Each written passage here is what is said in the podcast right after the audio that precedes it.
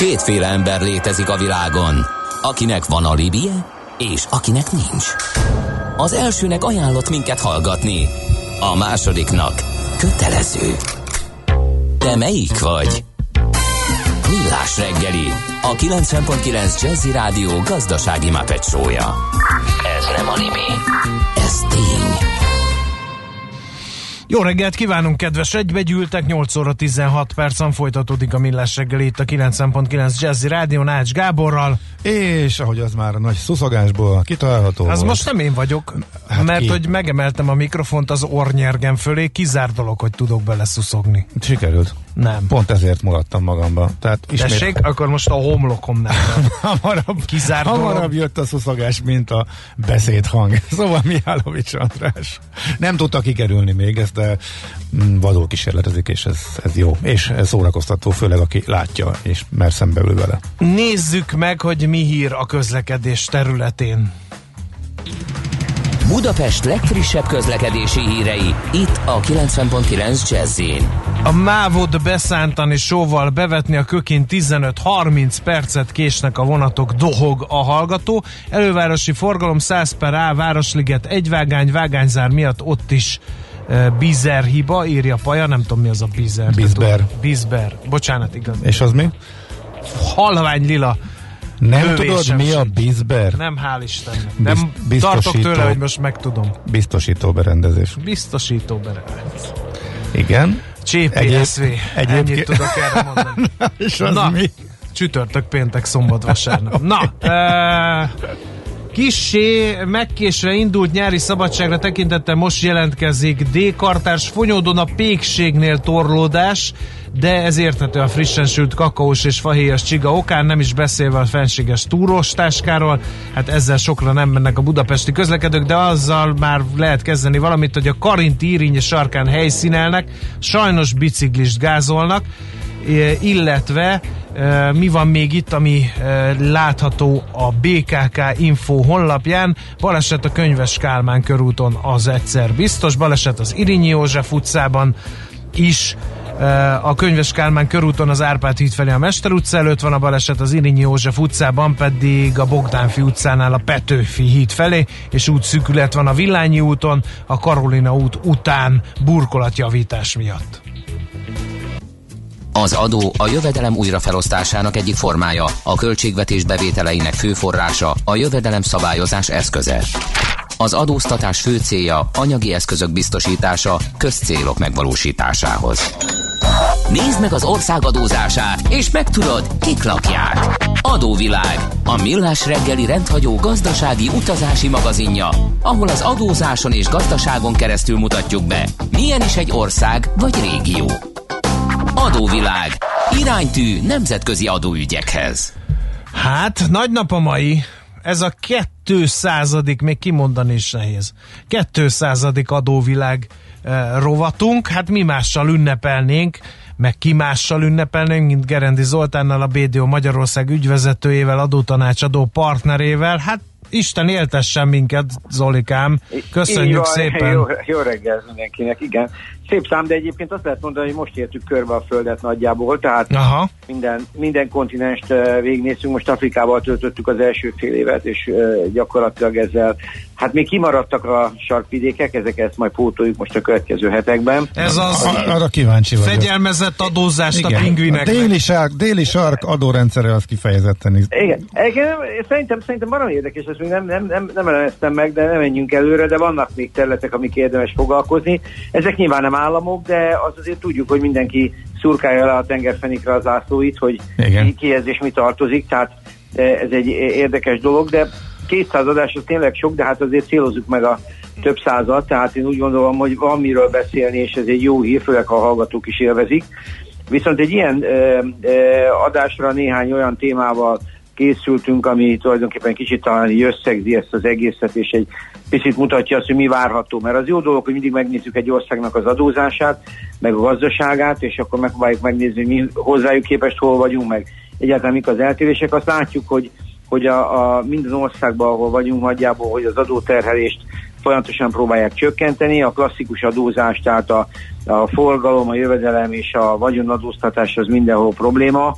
tehát gyakorlatilag egy egyre komoly dolog. A digitalizációval nagyon kevés helyen tudnak érdemben kezdeni valamit, ami szerintem most a Covid-dal egy óriási lökés kell, hogy kapjon. Hát az ugye elég jól látszik, hogy a, a, a, az e-commerce az gyakorlatilag már pár évvel ezelőtt is 14%-on volt, szerintem most a Covid után ez akár 25-30%-ot is el fog érni, tehát a, a digitális üzleti modelleknek az adóztatására nagyon gyorsan kell már valami fajta egységes, vagy legalább valami fajta olyan irányába, amivel az országok ezt tudják kezelni. De van ilyen? Rendet, de van ilyen, mert ugye mindig az van, hogy a franciák bevezetik, az amerikaiak megharagszanak, akkor a franciák felfüggesztik, de akkor meg igen, bevezetik a csehek. Igen, aha, aha. igen. Hát ez, ez a baj, hogy, hogy, hogy ugye itt mindenki próbálja a tehát e, e, most el kell dönteni, a céget adóztatom, a telephelyeket adóztatom, telephelye, nem telephely. E, egy biztos, ezek a cégek, mondjuk egy Amazon, a világ minden pontján jelen van. És e, a, nyilván az amerikaiak azt mondják, hogy e, hazadóztassam én, mert amerikai cég, miközben különböző országban különböző telephelyi vannak, és azokon keresztül nagy forgalmakat generál. Ez nincs megoldva. Ez egy nagyon komplex nemzetközi gondolkodást igényel, ami el fog, el fog, el fog húzódni. De a másik oldal azt is látni, hogy a digitalizáció egyébként magát az adózás is reformálja. Tehát a, a, hát látjuk a, ezt Magyarországon.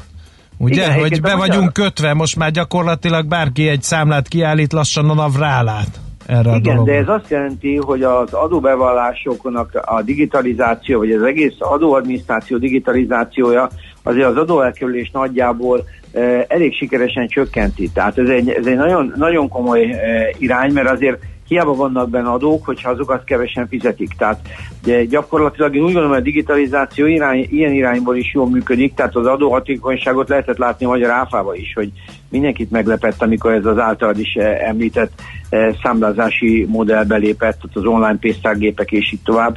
Szóval itt, itt két, két dolog fut szerintem a digitalizáció kapcsán, amire mindenképpen választ kell adni, és a régi adórendszer nem lesz alkalmas.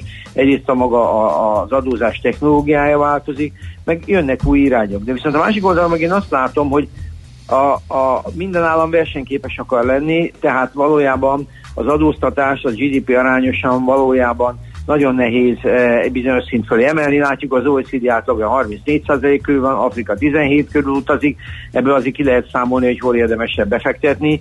De nyilván azért a, a, járvány megmutatta, hogy a logisztika messze nem olyan határtalan, mint ahogy gondoltuk, és ez valószínűleg a globalizációnak is egy korlátot fog szabni, de az biztos, hogy az államoknak valamilyen szinten nem a bővülő költségvetési bevételek időszakával kell szembenézni. Tehát én szerintem el, el, kell, el, kell, el kell olyan fogalmakhoz újból jutni, hogy mit tud egy állam vállalni, mit tud, mit tud a bevételeiből adni, e, és e, mit várnak el az emberek. Vannak, ahol, ahol, ahol előjött az például, hogy adjon az állam fix jövedelmet de elképesztően széles. Mit tud vállalni egészségügyben, oktatásban és így tovább.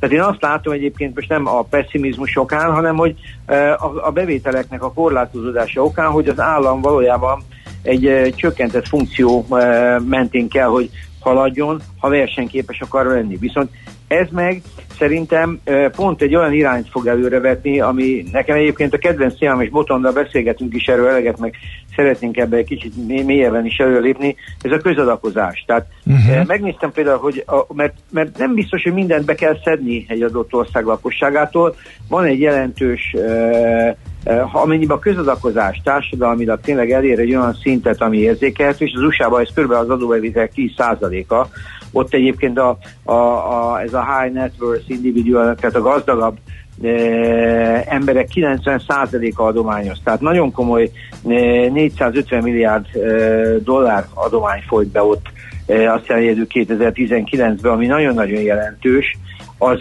az, az meghatározó. És szerintem ez a jövő. Tehát, hogy valahol nem mindent, ki kéne lépni abból, hogy mindent az államtól várunk, ha az állam versenyképes akar lenni, nem fog tudni adóterheket olyan mértékig emelni, nyilván adóbeszedés hatékonyságát igen, viszont szerintem az állampolgároknak kellene egy olyan irányba elmozdulniuk, ami, ami, ami azt jelenti, hogy aki tehet, az tegyen hozzá azokhoz a célokhoz, ami, uh, ami társadalmiak szükséges. És most nem a kutyamenhelyekre gondolok, mert itt egy csomó olyan uh, szempont, az is nyilván fontos, de azt gondolom, hogy egy csomó olyan cél, és uh, én, én nekem nagyon, uh, nagyon, nagyon furcsa, hogy vannak olyan célok, amiket látunk, hogy nagyon nehéz megvalósítani, de akkor mindig eszembe jut a Széchenyi féle uh, tudományos akadémia, létrehozása, ami 1840-es években, nem 48 hanem előtte hozták létre, és a, a egyévi jövedelmét ajánlotta fel. Jó, hogy utána jó pár évig kínlódott vele, mire kifizette, de gyakorlatilag én azt láttam, hogy,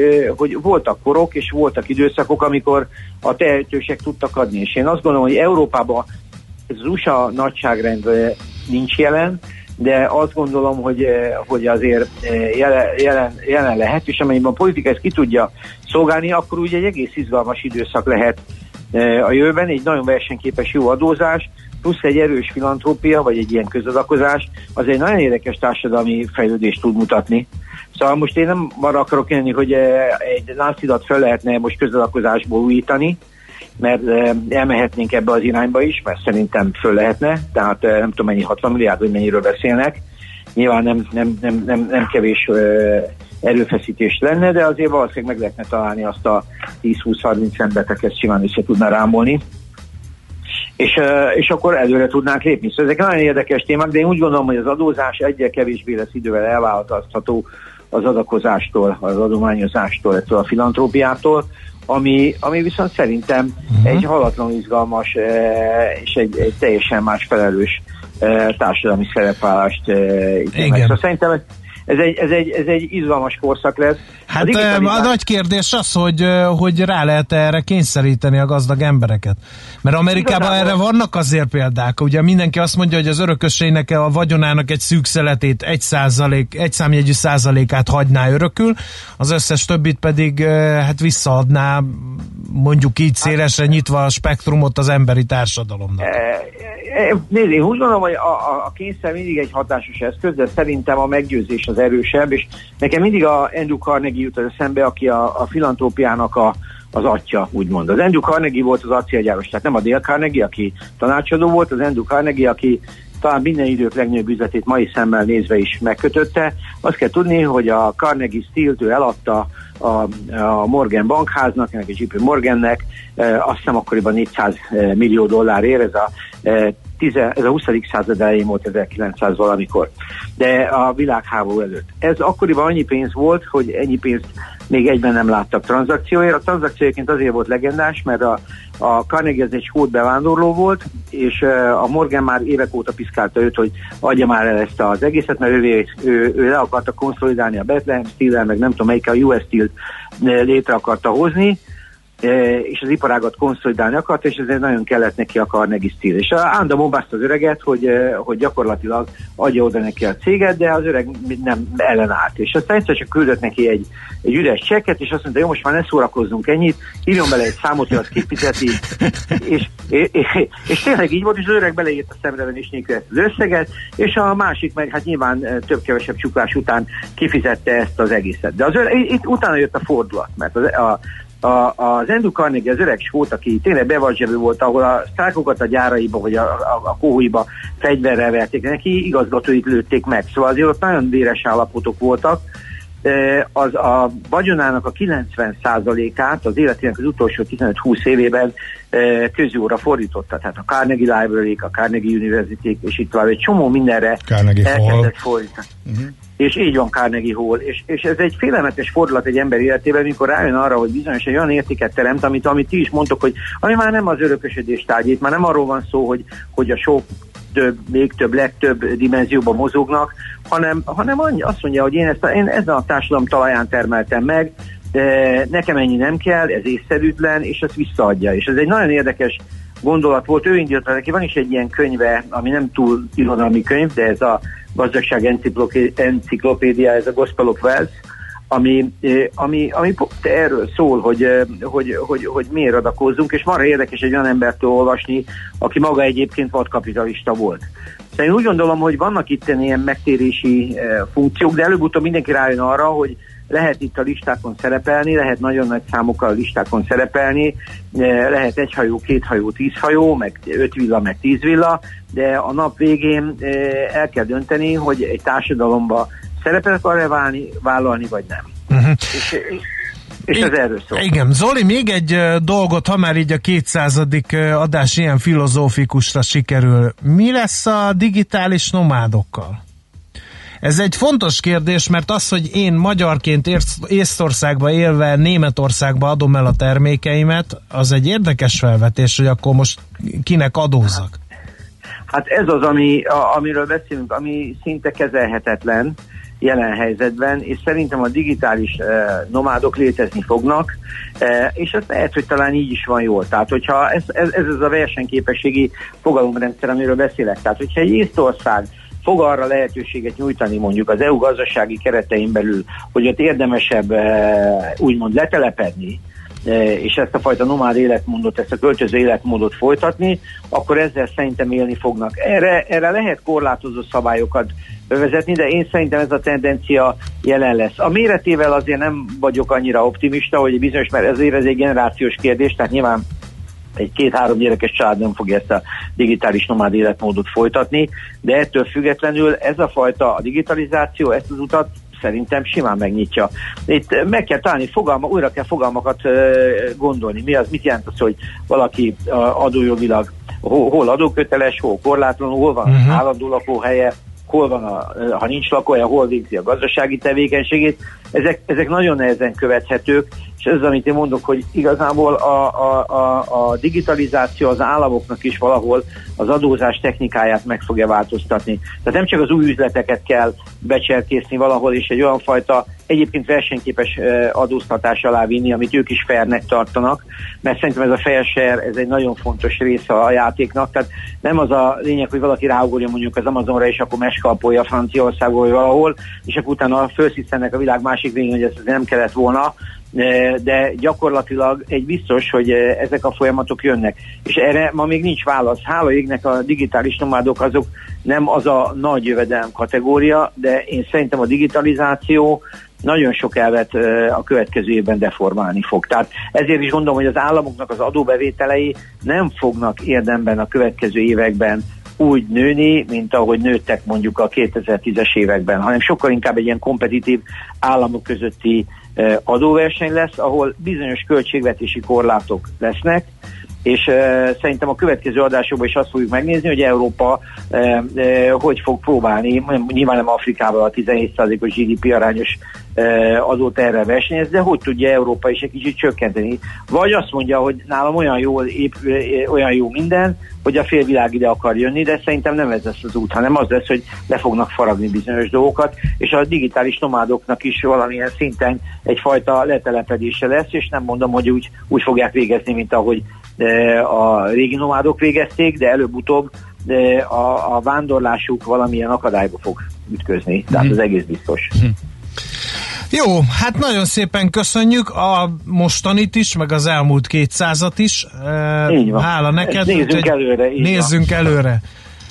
Így meg van. érdekesek voltak ezek a témák időnként, hogyha ez területeken valamiféle változás előrelépés, akár Igen. ugye a nagy tech cégek adóztatása, akár a digitális nomádok kérdése, akár a, a, a jótékonyság valamiféle szabályozás van, akkor majd még erre térjünk Igen, vissza. Jó, jó, jó, ezeket nyomjuk, úgyhogy Isten értes az adást, meg, meg e, mi is köszönjük, hogy a hallgatóknak, hogy tetszik, reméljük tetszik, e, és aztán hallgassuk meg e, szerintem Botondot. Botondot, botond, igen. Botondot, így van, mert uh, én vele sokat gondolkozom erről, mert azért az adó az nem csak egy önmagában vett teher, hanem annak nagyon komoly társadalmi hatásai vannak, és szerintem ezt nagyon pontosan látja. Ámen.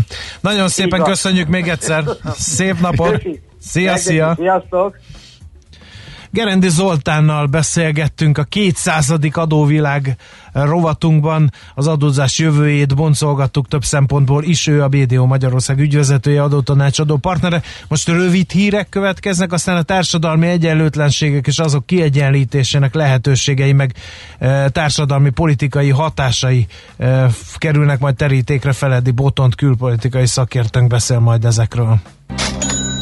Folytatódik az adóvilág, a millás reggeli rendhagyó gazdasági utazási magazinja. Nézd meg egy ország adózását, és megtudod, kik lakják. Adóvilág. Iránytű nemzetközi adóügyekhez. A telefonvonal túlsó végén Feledi Botont külpolitikai szakértő. Szervusz, jó reggelt! Sziasztok, jó reggelt kívánok! No, hát bemelegítettünk Gerendi Zolival az adózás jövőjéről, és szót ejtett arról, hogy egyre nőnek a világban a vagyoni különbségek. Ugye van egy szám, hogy a világ lakóinak 10%-ának, vagy még kevesebb százalékának a kezében van a világ vagyonának a 90%-a. Ugye mondta, hogy ezek, ezeket az embereket lassan adózással nem lehet nagyon kordában tartani, nem is biztos, hogy célszerű, inkább rá kéne venni arra, hogy a vagyonukkal valami értelmes dolgot kezdjenek, és ne teniszpályákra, meg ferrari költsék azt. De lépjünk egy kicsit vissza, politikailag van ennek hatása, hogy nőnek a vagyoni különbségek a világban? Ú, igen, elképesztően. Tehát, hogy uh-huh.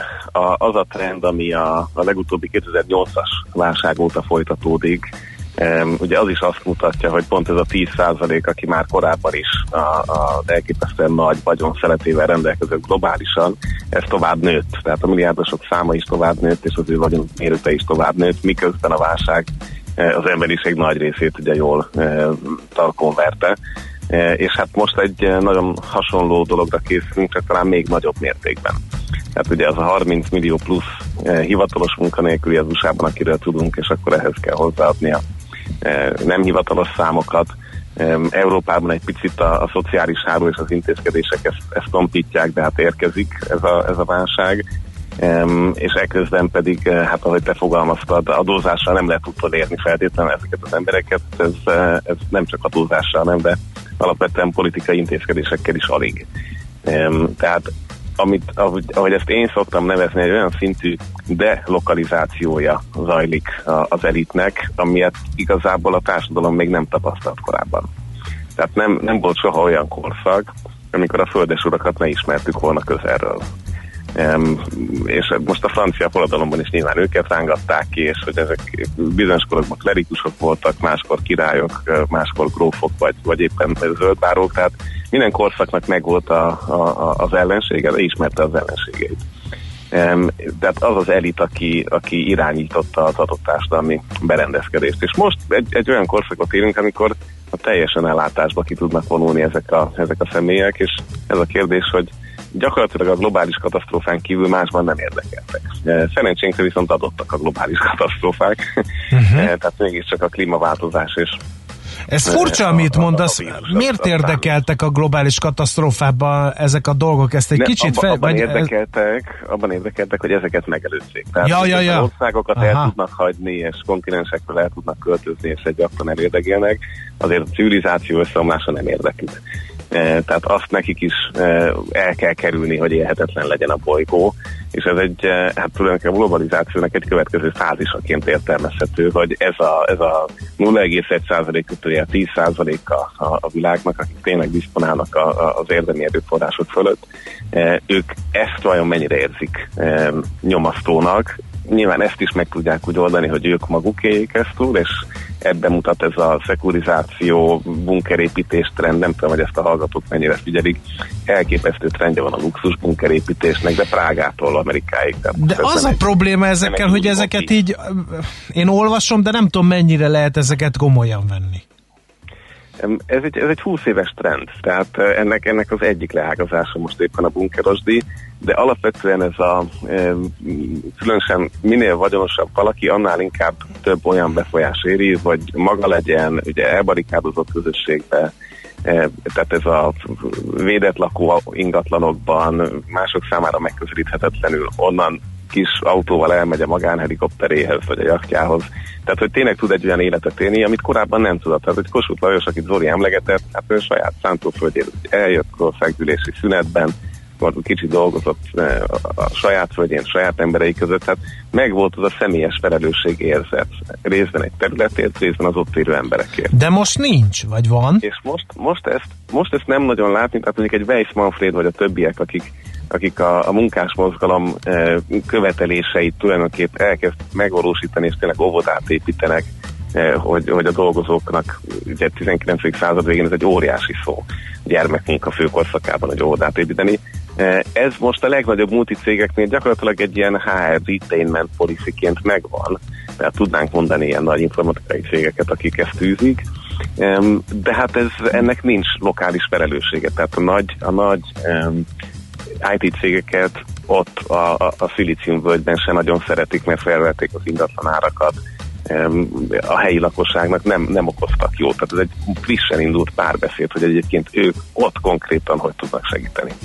Uh-huh. És ez az, ami, ami tényleg hiányzik, hogy, hogy az embereknek, ennek a 10%-nak valahogy újra megteremtsük a, a lokális kötődését. És ez, ez az a nagy kérdés, hogy ez az adakozáson, a, a, a helyi birtok kialakítása, ami a helyieknek is kedvező, tehát egy fenntartható modellbe bele tud lépni, ők fogják-e érezni, hogy, hogy ez nekik egy, egy olyan irány, amit vállalniuk kell. E, vannak ilyen e, kezdeményezések, hogy mennyire igazak ez kérdés. Ugye a, Bill és Melinda Gates, ők ezt jelezték, hogy nem fogják a gyermekeikre hagyni a vagyonuk nagy részét. Warren Buffett is tett ilyen bejelentést, sőt, már Zuckerberg is, és ezek az urak, meg hölgyek csináltak egy ilyen klubot, hogy, és felszólítják a többi tehetős embert a világban, hogy csatlakozzon ehhez, és hogy értelmes dolgokra költsék el a vagyonukat, ne adják feltétlenül tovább az örökösének. Nem kell őket, már mint az örököseket félteni, mert abból a pár százalékból is egészen extrémen jól fognak élni, de hát ez a kezdeményezés például mennyire talál követőkre. Mondjuk azoknál az országoknál, akik most kezdenek megbarátkozni azzal, hogy hogy vannak milliárdosai. Kínára, Oroszországra gondolok, mert az, hogy az Egyesült Államokban évszázadok óta vannak ilyen emberek, ott már talán egy kicsit elég ebből a dologból, még a gazdagoknak is, de hát aki frissen szerezte a vagyonát, hát az még próbálja élvezni, nem? És nem gondol arra, hogy akkor inkább mentsük meg unblock Etiópiát azzal, hogy GDP-ének jelentős százalékát átutaljuk oda mondjuk. Nagyon érdekes, amit mondasz, és ha most vissza, visszaidézed a listát, tehát ugye a Zuckerberg, a Bill ők, ők mind szintén első generációs gazdagok. E, tehát a, a, az USA-ban ugyanúgy, ahol ott megvan 300 éve a, a dinasztiáknak a, a tere, azért a kvázi új gazdagoknak e, messze nem olyan triviális bekerülni ezekbe a klubokba. Tehát ami, ami mondjuk a német frankofon brit vidéken a nemességet jelenti, ahol, ahol egy e, tehát nagy közös keresztmetszete van a nemeseknek és a gazdagoknak. E, ez az USA-ban a maga módján ugyanúgy megvan, tehát nem triviális ebbe, ebbe bekerülni. Akkor is, hogyha az embernek rengeteg pénze van. Tehát itt van egy ellentét ebben, és ez egy érdekes kezdeményezés lesz, nem hiszem, hogy, uh, hogy átszedi az idegkapot. Uh-huh. Um, az, az viszont, hogy, hogy tehát valahogy az újraosztáson új, át, át, át, kell, át kell szabni megint a, a rendszert alulról fölfelé teljesen. Tehát amit a rovat mottója mond, hogy a közteherviselés lényegében arról szól, hogy közös projektekre egy kis pénzt beszedünk egymástól, ugye ez valahol mélyen a társadalmi szerződésről szól. Tehát, hogy, hogy hogyan működtetjük azt, amit most éppen államnak hívunk. Tehát ebben a keretben működtetjük. Régen ezeket működtettük városi keretben. Ugye a városnak volt piaca, szedett egy kis vámot az átmenő karavánoktól. Tehát nem triviális, hogy az állam lesz mindig ez a keret. E, és most ugye a vita a múlt héten az európai szinten arról szólt, mi az, amit Európa szedjen be, és nem az állam uh-huh. szedi be. Um, tehát ezek a szintek most csúszkálnak, um, és ebben kellene egy, egy olyan új egyensúlyt megtalálni, ahol azt látjuk, hogy na, ezt biztos, hogy európai szinten érdemes beszedni ugye éppen ellenkezőleg sikerült, tehát még a, a közös vámhatárokon is majd 5%-kal kevesebb közös vámot szedünk, és az országok tarthatják ezt meg, ugye ennek nyilván a legnagyobb kedvezményezetje éppen Hollandia lesz, uh-huh. akit meg kellett győzni a csúcs találkozón, uh-huh. hogy, eh, hogy adja be a derekát.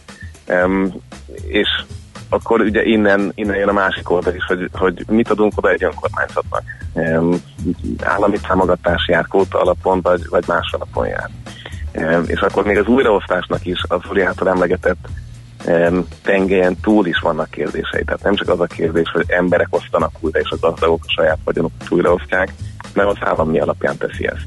Ugye a magyar hallgatók is emlékezhetnek, hogy volt egy nagyszerű intézmény, a TVD, de jött a postás annak idején, és elvitte a nagyomától a pár száz forintos, ezer forintos TVD-jat, ami akkor ugye alanyi jogon bemegy a közmédiának. De megint más az, hogyha ezt egyébként a kormánynak vagy a előterjesztésre már a parlamentnek meg kell szavazni öt évre. E, ugyanez egy bírósági működésnél, egy alkotmánybíróságnál is minden országban kérdés, hogy ez egy pénz, vagy pedig a, a kvázi a parlament kiszolgáltatottja egy intézmény. Úgyhogy tehát itt még az újraosztásnak is rengeteg módszertani problematikája és politikai kihívása van, és nyilván ezt látjuk most a, a, a belga vallon flamand ellentétben. Kinél van a kasszakulcs, mitől ad a másiknak, mitől lesz szolidáris. Uh-huh. Kongói bánya bevétele, hogy gazdagítja az államot, vagy, vagy csak a helyi földes urat. Tehát ezt, ezt muszáj újra gombolni, mert tehát enélkül tényleg a, tényleg a szétszakadás irányába megyünk, az pedig egy, egy, egy, egy szűk elit mellett, akik delokalizált módon akár a digitalizációt is kihasználva, és a, és a, és a nagyon önálló élet felé elindulva meg lehetnek úgy, hogy, hogy a világ majd része lesz akar. Mm. Oké. Okay. Na és akkor itt tegyünk ki három pontot, mert ezt már megsejteni sem fogjuk tudni, hogy nem hogy megfejteni, hogy mi lehet erre a megoldás, de gondolatébresztőnek tökéletes volt ez a pár perc, amit itt veled beszélgethettünk, úgyhogy nagyon szépen köszönjük, szerintem folytatjuk a témát még. Hát én köszönöm az elmúlt adásokat, remélem, hogy a hallgatók is itt eh, helyenként élvezettel követték most éppen az afrikai körünket. Igen. Mi mindenképp, úgyhogy reméljük a hallgatók is. Úgyhogy bízunk a folytatásban. Is. Köszönjük szépen! Várunk jövő héten is, köszi neked is. Köszönöm. Szia! Feledi Botond külpolitikai szakértővel beszélgettünk a növekvő vagyoni egyenlőtlenségek társadalmi politikai hatásairól. Az adóvilág jubileumi 200. adásában. Adóvilág, a millás reggeli rendhagyó gazdasági utazási magazinja hangzott el, ahol az adózáson és gazdaságon keresztül mutatjuk be, milyen is egy-egy ország vagy régió. Adóvilág, iránytű nemzetközi adóügyekhez. Aranyköpés a millás reggeliben. Mindenre van egy idézetünk. Ez megspórolja az eredeti gondolatokat. De nem mind arany, ami fényli. Lehet kedvező körülmények közt gyémánt is. 1775-ben július 27-én született Brunswick Teréz, az első magyar óvodák, akkor még kisded óvóknak hívták ezeket. Az alapítója tőle választottunk aranyköpés tisztelgésül, így hangzik, anya, a gyermekeidet jól akarod nevelni? Nevelj magadnak nevelőt, neveld saját magadat. Ámen, tényleg így van. Aranyköpés hangzott el a millás reggeliben. Ne feledd, tanulni ezüst, megjegyezni arany. Hát ez meg mi? Jé, egy okos morzsa. A rovat támogatója a Wallis British Motors Kft. A Jaguar Land Rover márkák kizárólagos értékesítője.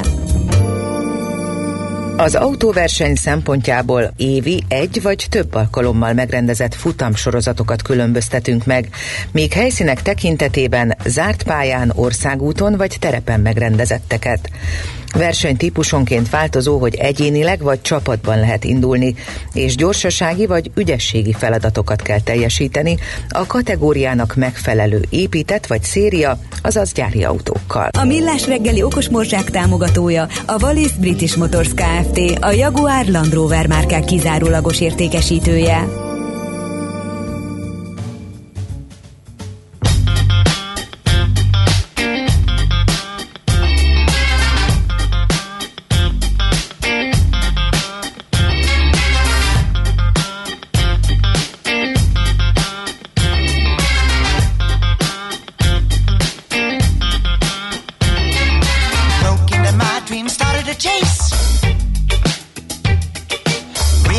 laps on each other's face.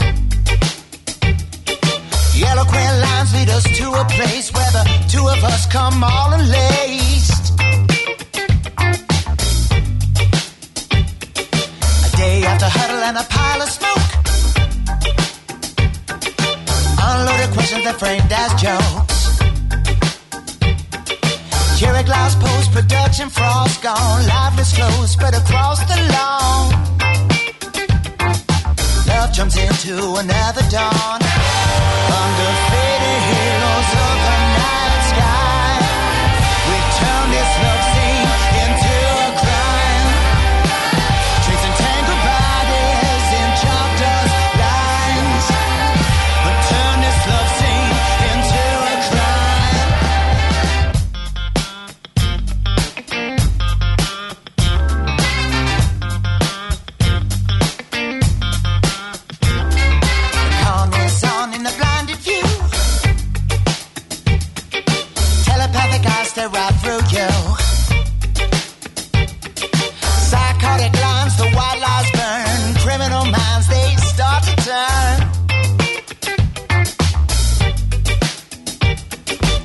Harrison, Harrison, then let be.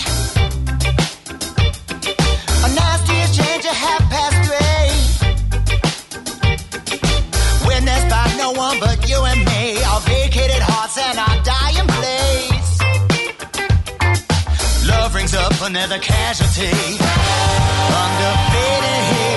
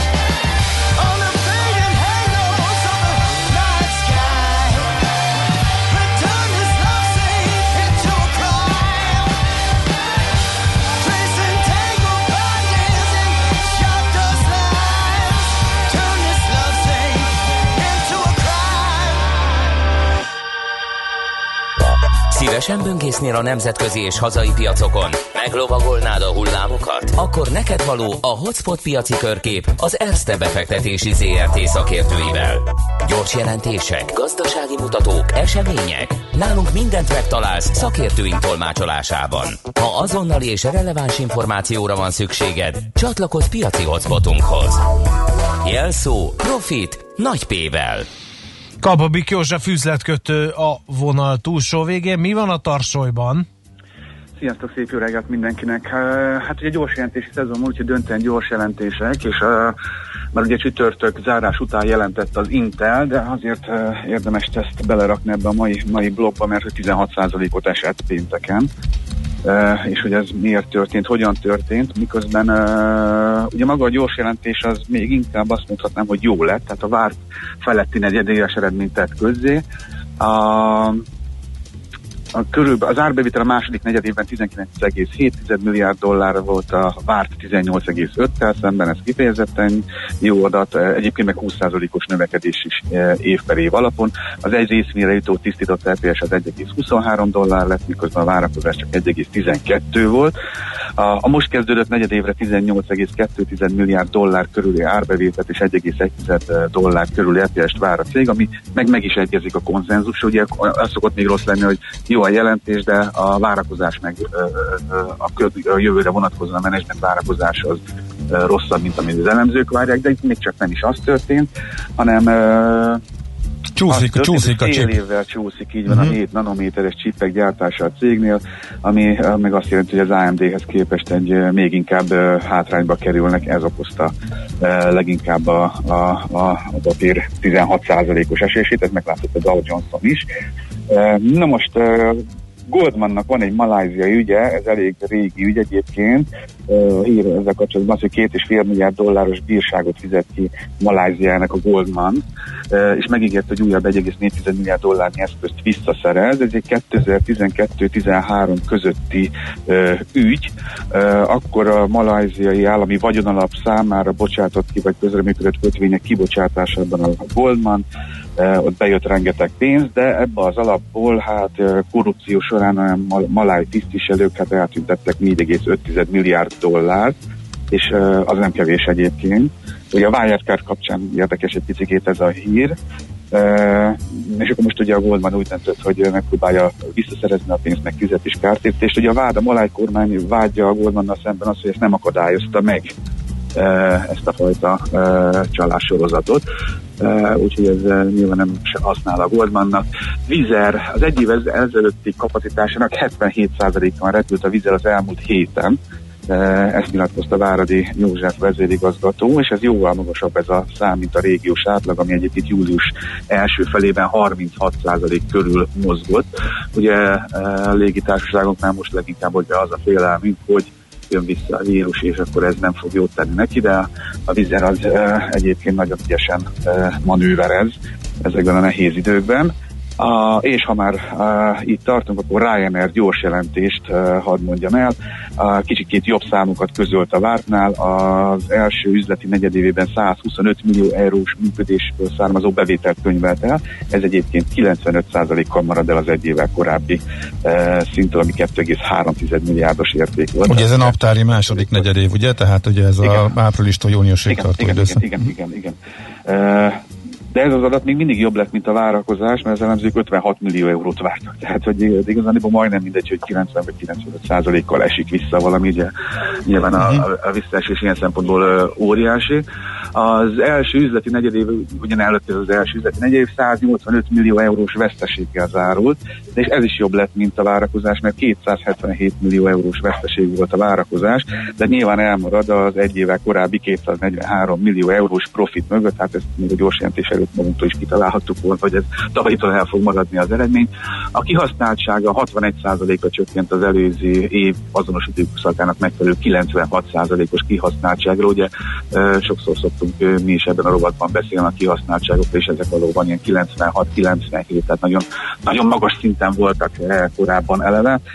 A, akkor a, a vezetőség szerint rendkívül nehéz időszak ellenére a cég mérleg azért továbbra is stabil, van 4 milliárd euró ö, készpénzük, az idei üzleti évre nem fogalmazott meg ö, prognózista menedzsment, az egy éve korábbi 149 millió utas helyett 2021-es üzleti negyedévben 60 millió utassal számolnak, tehát nyilván visszaeső utasforgalomban. A következő negyed évben egyébként pici veszteséget várnak, de kisebbet, mint amit most hoztak össze. Ennyit a, a, a Ryanairről. Aztán SAP az is nagyon friss, növekvő árbevételről, meg növekvő működési eredményről számolt, de az SAP ez nem, nem okozott nagy meglepetést, szerintem ez a gyors jelentés. Ugye ma reggel tették közzé, árbevétel soron 6,74 milliárd eurót ért el, ami 1,2%-os növekedés összesen a tavalyi Q2-höz képest, talán ez azért lehetne nagyobb is. A szoftverértékesítésből származó árbevétel a látnál egyértelműen magasabb volt a negyed évben, de még mindig elmarad a, a normál szintől. A, de ezt meg ellensúlyozni tudta az, hogy a felhő alapú szolgáltatások terén 19%-os árbevétel növekedéssel kalkuláltak, és ennyi, ennyi is történt. A működési eredmény a második negyedében 1,96 milliárd euróra nőtt a tavalyi 1,82 euróról, ez is egy viszonylag azért szép teljesítmény.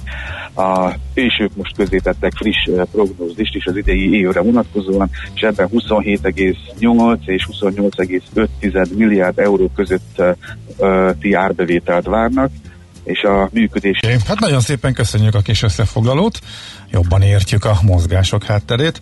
Szép napot, jó munkát! Köszönöm, sziasztok! Szia! Szia! Kalabik József üzletkötővel beszélgettünk, persze a Ryanairnél elgondolkodtam, hogy ott jó nagy vaskos készpénzmennyiségben azért az is benne van kismértékben, hogy nem fizetik vissza a utasoknak a törölti járatoknak az Kösz. árát. A, akárhogy csinálhatsz, akármit csinálhatsz, illetve ö, bejelentették, hogy visszafizetik és elkezdték ledolgozni a, a hátralékot. Én csak a saját és közvetlen környevetem példájával tudok élni, ahol még senki egy büdös fityinget nem kapott vissza, annak ellenére, hogy bejelentették, hogy visszafizetik, és már márciusról mindent, áprilisról majdnem mindent. Hát úgy tűnik, hogy még kerültünk a sor végére ezek szerintben. Mindegy, a készpénzállomány az magas, befektetők ö, a körülményekhez képest úgy tűnik, hogy örülhetnek. Hotspot piaci körkép hangzott el az ERSZTE befektetési ZRT szakértőivel. Ha azonnali és releváns információra van szükséged, csatlakozz piaci hotspotunkhoz. Jelszó Profit nagy P-vel. No, hát nincs más sátra, mint előre, azaz Czoller Andi híreit hallgassuk meg nagy szeretettel.